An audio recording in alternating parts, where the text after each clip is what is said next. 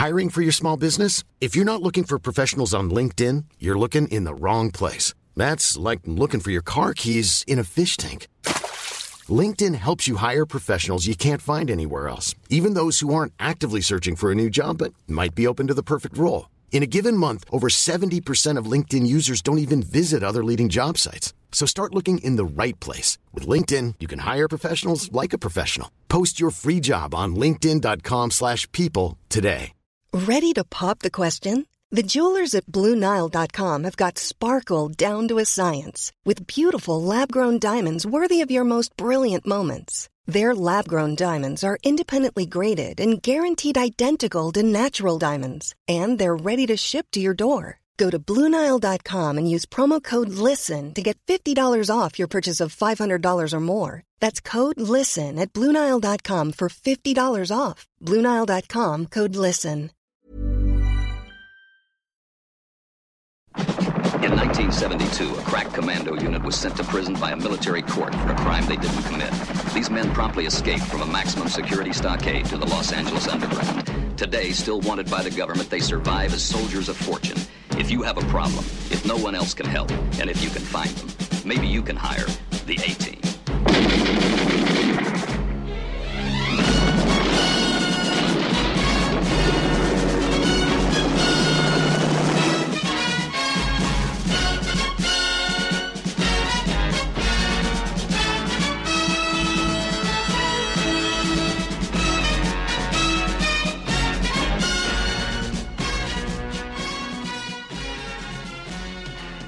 Welcome to Neon, your look at history behind pop culture that you love. I'm Jem Duducu, and this week we're going to be talking about the A Team.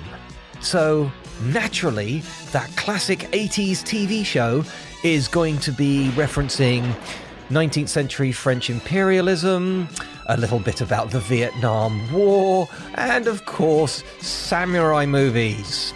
All that and more later on. But first,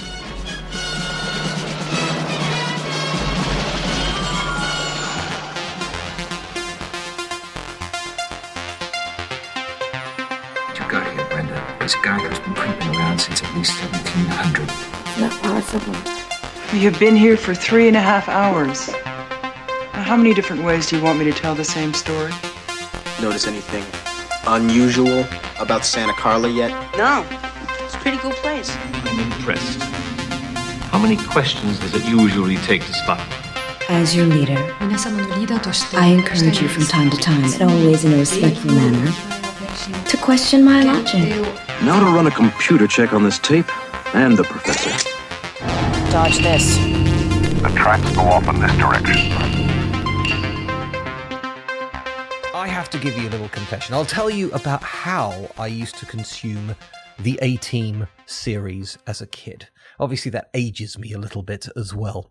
So, if you didn't know, A Team, it was a 1980s TV series. It ran for about four series and was about a ragtag group of mercenaries. In fact, the opening statement was in 1973, a crack commando unit was tried for crimes and blah, blah, blah, blah, blah. So the point is, this bunch of uh, American soldiers who'd served in Vietnam were basically sent to prison, but they broke out and they now now uh, live in the LA uh, underworld. If you can find them, uh, maybe you can hire the A team. And at which point, my head is now full of the brilliant theme tune. I have to say, look, there are there are many great openings to TV series. There are many great TV series, and actually, the A team isn't one of them. It's a guilty pleasure, and it was fun when you were a kid. But if you're sitting there going, "What are you talking about, Jem?" I ask you as an adult to go back and look at the TV series. It's flawed, okay? It's gloriously 80s, but it's flawed.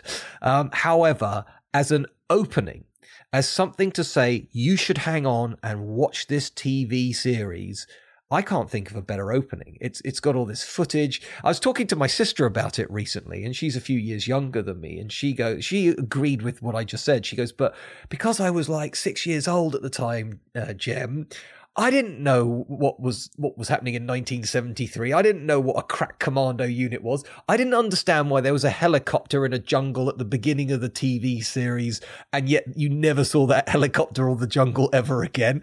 Really good point that one. Thanks, sis. Uh, really, really good point. So the point is, if you don't know anything about Vietnam or uh, what was going on in in America in the 1980s, it's probably pretty confusing as not only an opening but also as a TV series. But the point is, the the actual theme tune itself is really euphoric and all the imagery's at least exciting even if it makes very little narrative sense and introduces you to the principal characters now, on that point, let me introduce you to the principal characters. You've got Howling Mad Murdock, who is, uh, he's a pilot. You've got Face. He is a good looking guy who was a soldier of some description. Then there's uh, B.A. Baracus, a B.A. standing for Bad Attitude, played by Mr. T in his prime. This is around about the same time he was playing Clubber Lang in the Rocky movies. And, uh, and again, he'd been a soldier. And then you get George Peppard playing Hannibal Smith, who is Colonel, I believe. And he is one the, the older, wiser guy. Now, first things first, let's delve into a little bit of history for a moment. I cannot think of a single type of unit in any war where you would need a, a, colonel who would have been middle aged at the time, uh, and then two presumably infantrymen or riflemen, and a pilot. They all seem to have served in the same platoon together. That isn't something that would make up a platoon. I mean, forget about the fact that there'd be other people. I'll, I'll put that to one side. But pilots fly in the Air Force. Maybe they fly in the Marines, but they don't fly infantry. Okay? The, the infantry don't have pilots. Okay? Then why a colonel would be hanging around two sort of like sergeant level uh, people, that makes no sense whatsoever. The entire chain of command makes no sense. The entire makeup of their personalities and styles and experiences and backgrounds make no sense whatsoever. So that's the A team as a group. But I'd like to talk a little bit about the leader of the A team, George Peppard. He, or Peppard, I it's a little bit hard uh, to work it out, but he had been quite the heartthrob in the 1960s. He had done movies like uh, Operation Crossbow, and of course, most famously, Breakfast at Tiffany's, uh, The Blue Max, and he was seen as really, really cool. He was a bit of a heartthrob to my mother's generation, and therefore, my mother was deeply disappointed seeing somebody that she'd thought was kind of cool and sexy now mucking around in something that was clearly beneath him. And you know what? George Peppard agreed. He recognized this was a chance for a bit of a renaissance in his career. It hadn't gone very well in the 1970s for him. And this was a chance to sort of reboot himself. Problem was, he thought that it was his show, whereas more than anybody, anything else, it was Mr. T that people were tuning in for. And George Peppard, by all accounts, was quite quite aggressive with Mr. T because you know George was a proper actor and Mr. T wasn't. But Mr. T was trying to be an actor and sort of sought out his help. And you know George Peppard wasn't necessarily rude about it, but he was pretty rude about his abilities. So there must have been some interesting friction going on in the in the set at any given time. Uh, George Peppard also, you know, tried to use this. There was one point when he went to Time magazine, one of the biggest magazines of the um, country, and basically said, you know, I want to be on the front cover. You know, I'm on a big hit TV show now, and they said, yeah, absolutely, but only if Mr. T's on it too, showing how you know, he couldn't escape the fact that it was an ensemble cast thing rather than just his show. However, back to how I consumed it with my little sister, who was apparently more confused than I realized at the time. So uh, I was, you know, young. I was sort of preteen, and uh, we would watch it on the on the Saturday night it came out. But we recorded it on VHS. Do you remember that? And that's because my parents uh, owned a delicatessen, and so that they work six days a week. You know, hard-working parents, and on Sunday was the day of rest. And whereas many British people will in, have this fond memory of sitting down with their family having a Sunday roast, That wasn't our Sunday. Because my mum and dad had been working six days a week, the last thing they wanted to do was cook a roast. So we went to McDonald's and we picked up a takeaway McDonald's. And then me and my sister would watch for a second time that week's uh, episode of a team, but the rest of the family would sit there and watch it. My dad, in particular, guffawing at all the corny jokes and going ooh and ah at all the exciting moments. It, it was like the entire program had been made for him. Uh, he absolutely adored every last second of it. He, he, he drank down every last drop of it.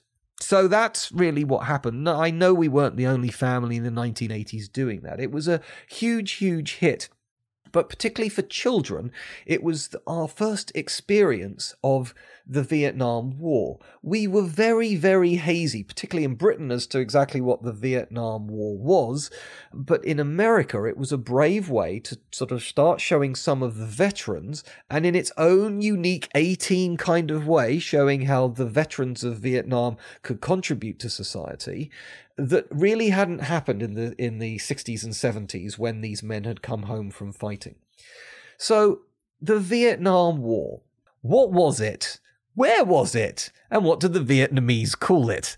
The as I said, we're going to start with some French imperialism. Uh, so, throughout the 19th century, all the Western countries started grabbing as many bits of the world as possible.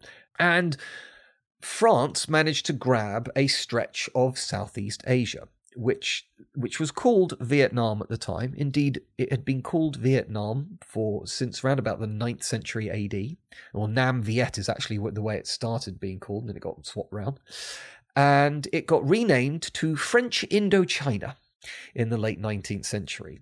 But what was interesting is the French never quite got complete control of this uh, strip of coastal land, there was always rebellions, there was always insurrections, and the French were quite brutal about their reprisals. People were executed, heads were removed with guillotines, etc. But the thing is, it wasn't just Vietnam where these problems were happening. Vietnam is a very long, thin country, and therefore, if you're ever going to be interacting with Vietnam, you can't ignore the bordering countries of Laos, which is completely landlocked, and Cambodia as well. And while it sounds flippant, where did the Vietnam War happen? Well, the answer was that all three of these countries were heavily involved, uh, sometimes completely against their will. So that's how Westerners got into Vietnam. It then gets complicated. Basically, there's World War II, where the Japanese exploded across Asia, and one of the places they exploded into was Vietnam. Now, as I said, it gets complicated, but for, for simplicity's sake, the Japanese ruled Vietnam in World War II. But the Americans, wanting to fight back against the Japanese in any way they knew how, once they were involved in World War II, which took them until Pearl Harbor in 1941, let's not go there. Um, the, the point is that uh, they started arming some of these locals who were nationalists and wanted the country to be for themselves, as their ancestors had fought against the French. So it was the precursor to the CIA, um, something called uh, OSS, and they armed various groups, including a man called Ho Chi Minh, who became one of the main leaders of resistance against the Japanese.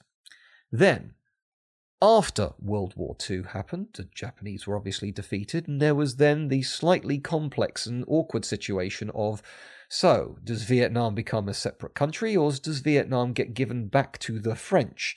French Indochina. And America did a very good job of being seen as the peacemaker, as being seen as the neutral person trying to come to terms between colonial French power and local interests.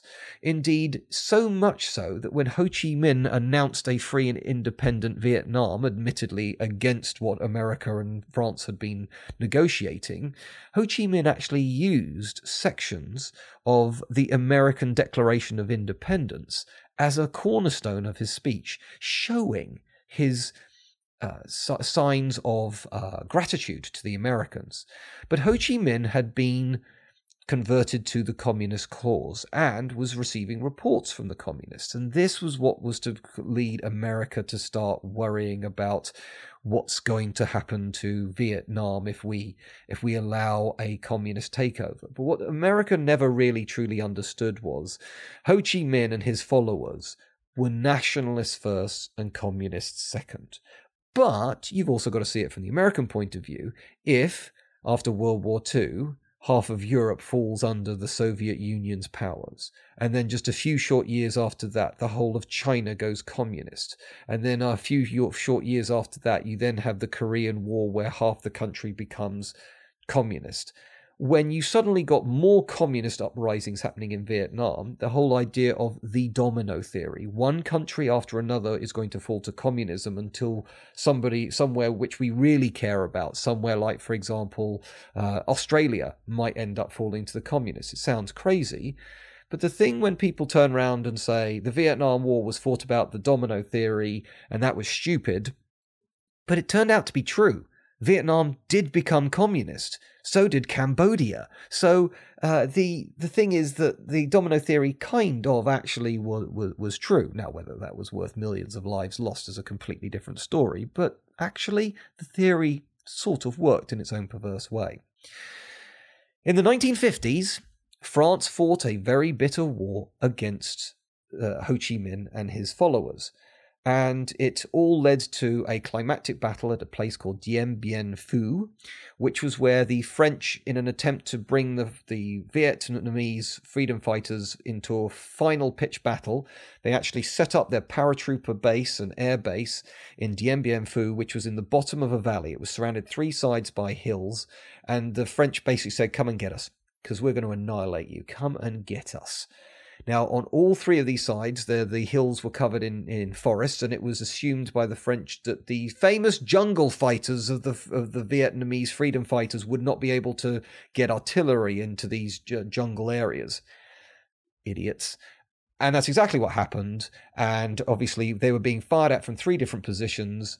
And the problem with that is that that meant that they couldn't get air support to come in. They, things couldn't land because it was constantly under attack. It was a complete unmitigated disaster. It led to the French having to sue for peace, and it led to the Americans becoming the the sort of the the, the again the kind of peacekeepers, but with an eye to the fact that the country had now been split in half. The north half was was communist, the south half was in theory a sort of democracy, but basically the Americans would have backed anybody who wasn't communist. And quite often in these situations, and if you like, this is almost like a story of American policy in the second half of the 20th century. Anybody not communist is not the same thing as a good, reliable leader, or even somebody that's the the local population want to have. All of this, and we still haven't got to America getting involved. But America did, of course, eventually get involved. They needed to prop up the South Vietnamese powers. The, uh, the North Vietnamese would be.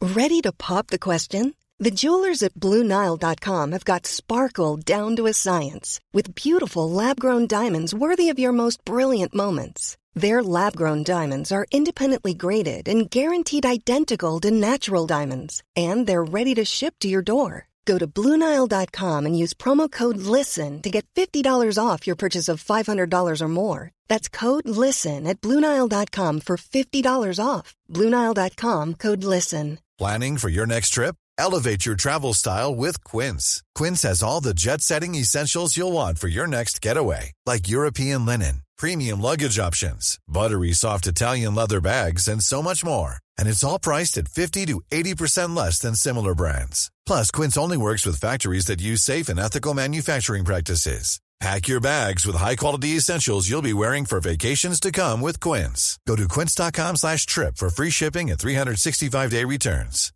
I'm Sandra, and I'm just the professional your small business was looking for. But you didn't hire me because you didn't use LinkedIn Jobs. LinkedIn has professionals you can't find anywhere else, including those who aren't actively looking for a new job, but might be open to the perfect role, like me. In a given month, over 70% of LinkedIn users don't visit other leading job sites. So if you're not looking on LinkedIn, you'll miss out on great candidates like Sandra. Start hiring professionals like a professional. Post your free job on linkedin.com/people today. Becoming more aggressive and wanting to break in to the South. And eh, the thing that's worth pointing out is it's very easy to portray the Americans as the bad guys. They carried out carpet bombing, napalming, Agent Orange. There was the massacre at My Lai. You know, the Americans did not acquit themselves well in Vietnam. They are definitely, you know, guilty of various war crimes. But that's not the same thing to say the communists were the good guys. You know, during the Tet Offensive, the famous Tet Offensive of 1968, there was the sacred spiritual capital of Vietnam, Hue, which is in, which was actually in southern Vietnam, but had been largely kept free of any kind of fighting throughout the throughout the war. But as part of the Tet Offensive, the North Vietnamese army invaded it, held it for about a month, and in that time killed at least twenty thousand people through reprisal killings. Some people were buried to death, you know, buried alive. So you know the don't think that the communists were all peace and love and innocent of any kind of crimes and all the crimes should be heaped on the american shoulders. That's not what happened. So from the late 1960s all the way up to 1973 the americans were there fighting in vietnam including my uncle. He was there towards the end and had an absolutely miserable time of it and did not enjoy it at all. But whereas so many americans had sent their boys off to Vietnam, particularly early on in the war, with a great sense of pride. Although the Korean War had happened, that had largely been fought by American veterans of World War II. There were, were new people to it, but it, Korea never really quite caught the imagination as World War II or Vietnam.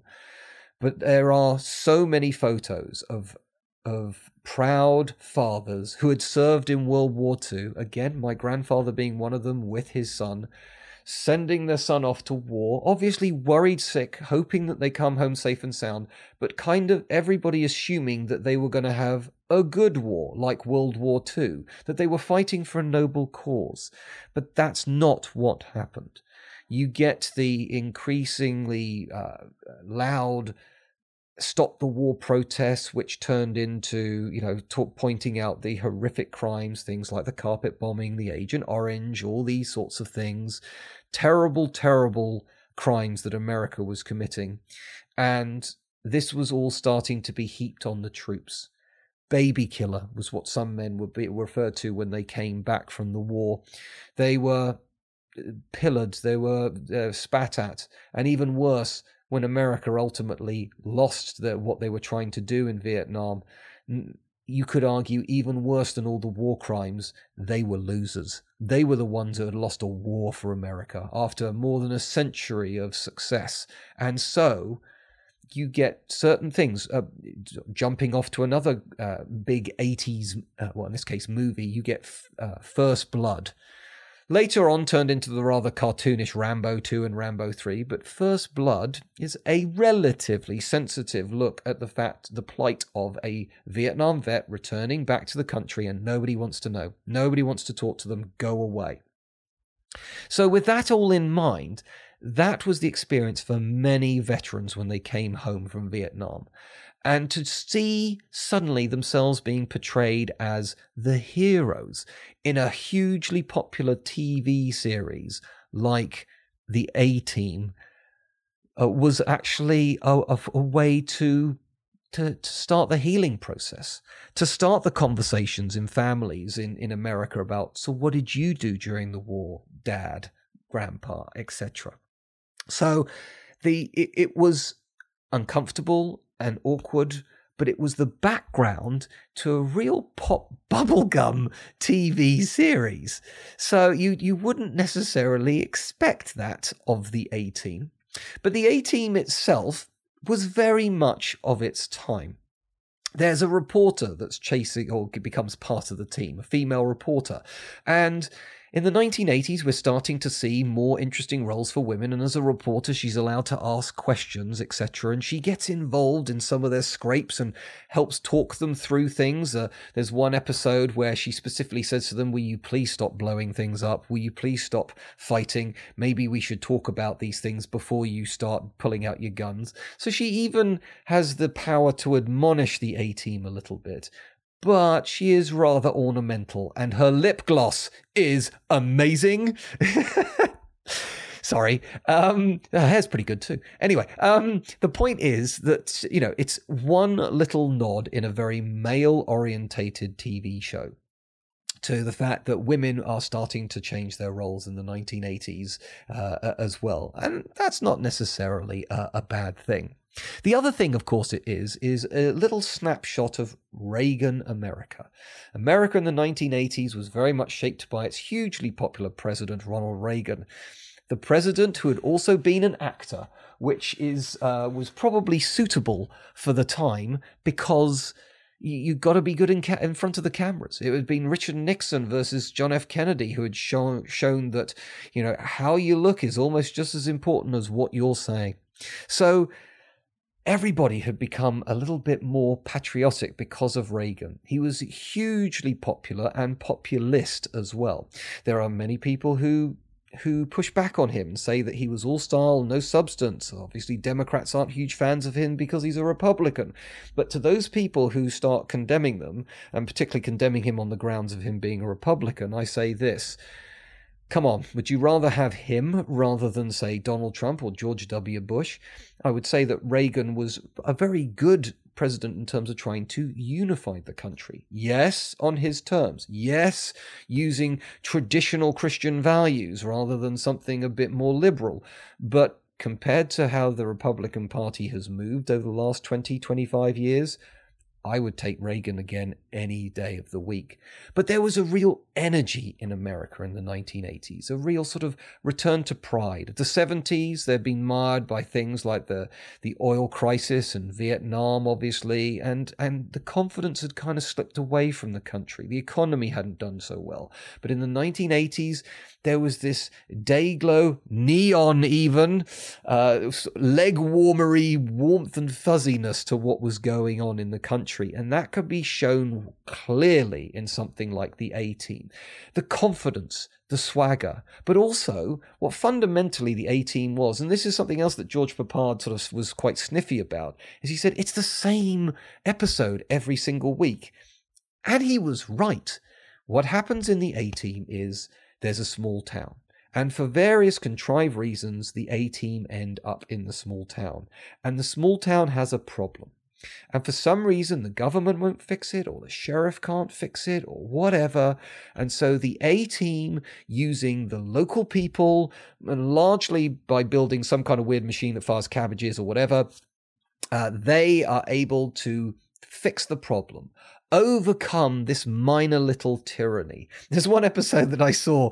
Um, uh, so this weird platoon that makes no sense whatsoever are going to see a buddy of theirs who had recently died, and for some reason, it's the car repair shop with their four guys who are running the town. It's never really explained why. I mean, these are bad guys. You can see them sort of like intimidating people and waving their guns around, stuff like this.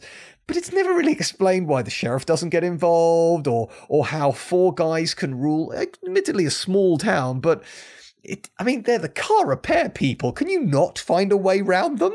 You, could you could you not dial in the FBI? But no, they need the A team to solve the problem. And actually, it's like that every time.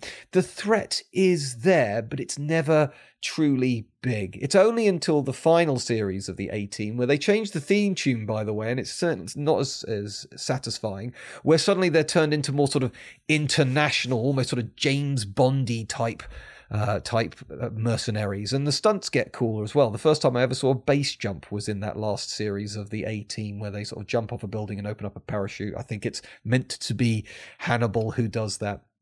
But the point is, the you you very much get the hangover of the 70s. You know, people are quite often talking about how my dad served in Vietnam, and obviously you've got the main characters all being Vietnam vets.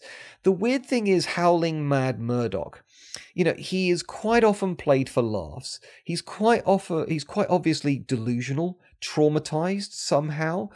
It's you know, those of you who really want to delve into the lore of the of A Team, you can uh, you know Give me a response. Fill me in on this. I presume it was something to do with what happened to him in the war, on the grounds that you're not going to allow a crazy person to fly aircraft.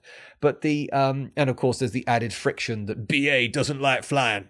Uh, uh, I ain't getting in no pl- fool. Uh, I'm ain't getting in no plane, sucker. Uh, I pity the fool, etc. Uh, that's my attempt at impersonating BA. However, you've got uh, you've got a severely traumatized veteran, a man who at times they have to break out of a mental institution, and yet he's completely played for laughs. And there are moments, I do remember there is the occasional moment where of lucidity, lucidness from Murdock, and he and he says something kind of powerful, kind of emotional, and uh, but but by and large, he just says crazy things to wind up BA, and we're all meant to laugh at that, and and that kind of PTSD is not funny in the modern eyes. And uh, I I don't recall whether it's really fixed in any kind of way or explained other than just it's his signature move being a bit silly, uh, uh as it were. Also, you know, it's it's worth mentioning the amount of violence. There was quite a sort of pushback against the amount of gunplay in the A Team uh, in the 1980s, saying, "Is this suitable for children?" Now, as one of the children who watched it, it was amazing. It was awesome. And even I, as a child, recognized that it, the, all these automatic weapons firing, nobody ever gets hit. Everybody's always ducking. Cars explode. Cars exploding is PG. Somebody being riddled with bullets and falling over in a pool of blood is not PG. I made the comment because only a few years later I saw Predator for the first time. And I said to my mother, I went, Do you know what the difference between Predator and the A Team is? And she went, No, what's that? I went, Red dots. Now, admittedly, there's filthy language in Predator as opposed to the A Team, where I guess the harshest language you ever hear is fool. Uh, but um, I have a point in the sense that there are lots of action films which really have been influenced by the A Team in terms of their sort of their joyousness. And the 80s, if there was ever a decade about the action movie, you've got Lethal Weapon, Predator, Die Hard, for example. These are all 80s movies. The glory days of, of action films was the 1980s, and this naturally leaked into TV as well. You have the less actiony Knight Rider. I don't know if I can do a history uh, podcast on on Knight Rider. I'll think about it. But A Team is, uh, you know, you you have mercenaries. They specifically use the term mercenaries. And we know that they're Vietnam veterans, so it's not surprising that they wouldn't have weapons of some description and know how know how to be competent with them. Although quite why a pilot would be useful with automatic weapons is unclear, because he would be spending his time learning how to be a pilot. Similarly, the colonel as well is who's a master of disguise, which always means a sort of big stick-on prosthetic nose, as far as I can work out. You can always spot Hannibal a mile off, but apparently he's a master of disguise.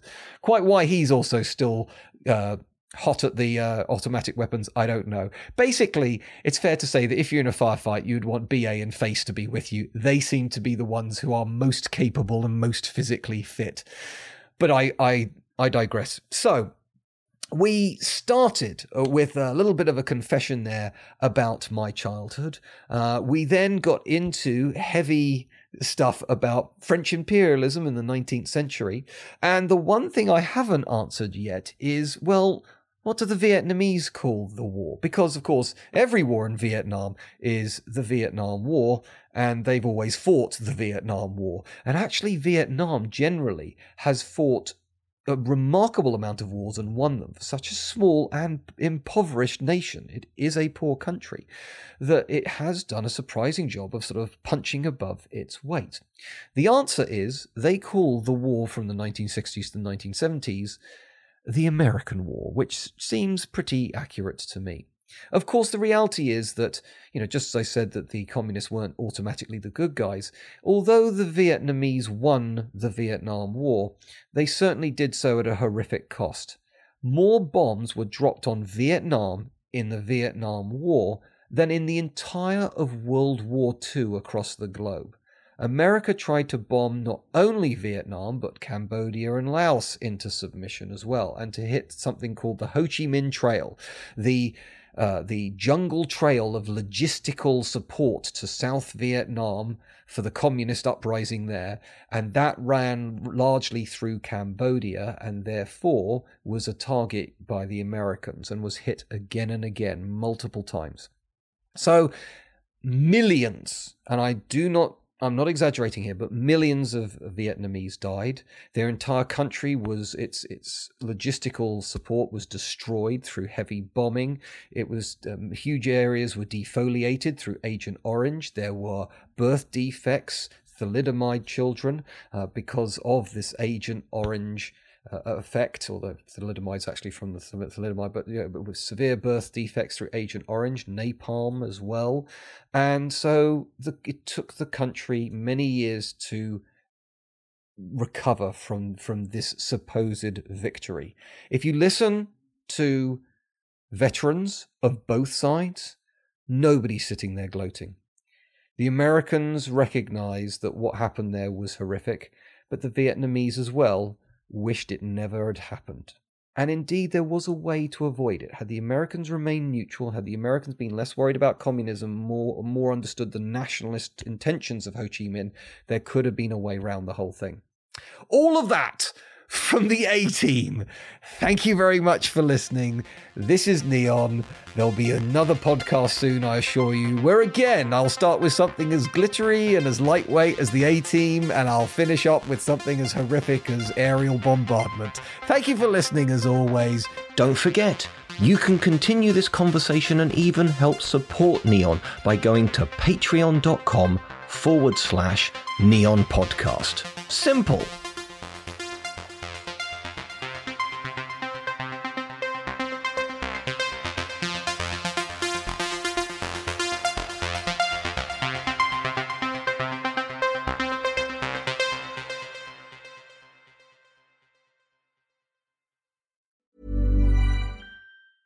Hi, I'm Daniel, founder of Pretty Litter. Did you know cats tend to hide symptoms of sickness and pain? I learned this the hard way after losing my cat, Gingy. So I created Pretty Litter, a health monitoring litter that helps detect early signs of illness by changing colors, saving you money and potentially your cat's life. Pretty Litter is veterinarian developed, and it's the easiest way to keep tabs on your fur baby's health right at home. Go to prettylitter.com and use code ACAST for 20% off your first order and a free cat toy. Terms and conditions apply. See site for details. Planning for your next trip? Elevate your travel style with Quince. Quince has all the jet setting essentials you'll want for your next getaway, like European linen, premium luggage options, buttery soft Italian leather bags, and so much more. And is all priced at 50 to 80% less than similar brands. Plus, Quince only works with factories that use safe and ethical manufacturing practices. Pack your bags with high-quality essentials you'll be wearing for vacations to come with Quince. Go to quince.com/pack for free shipping and 365-day returns.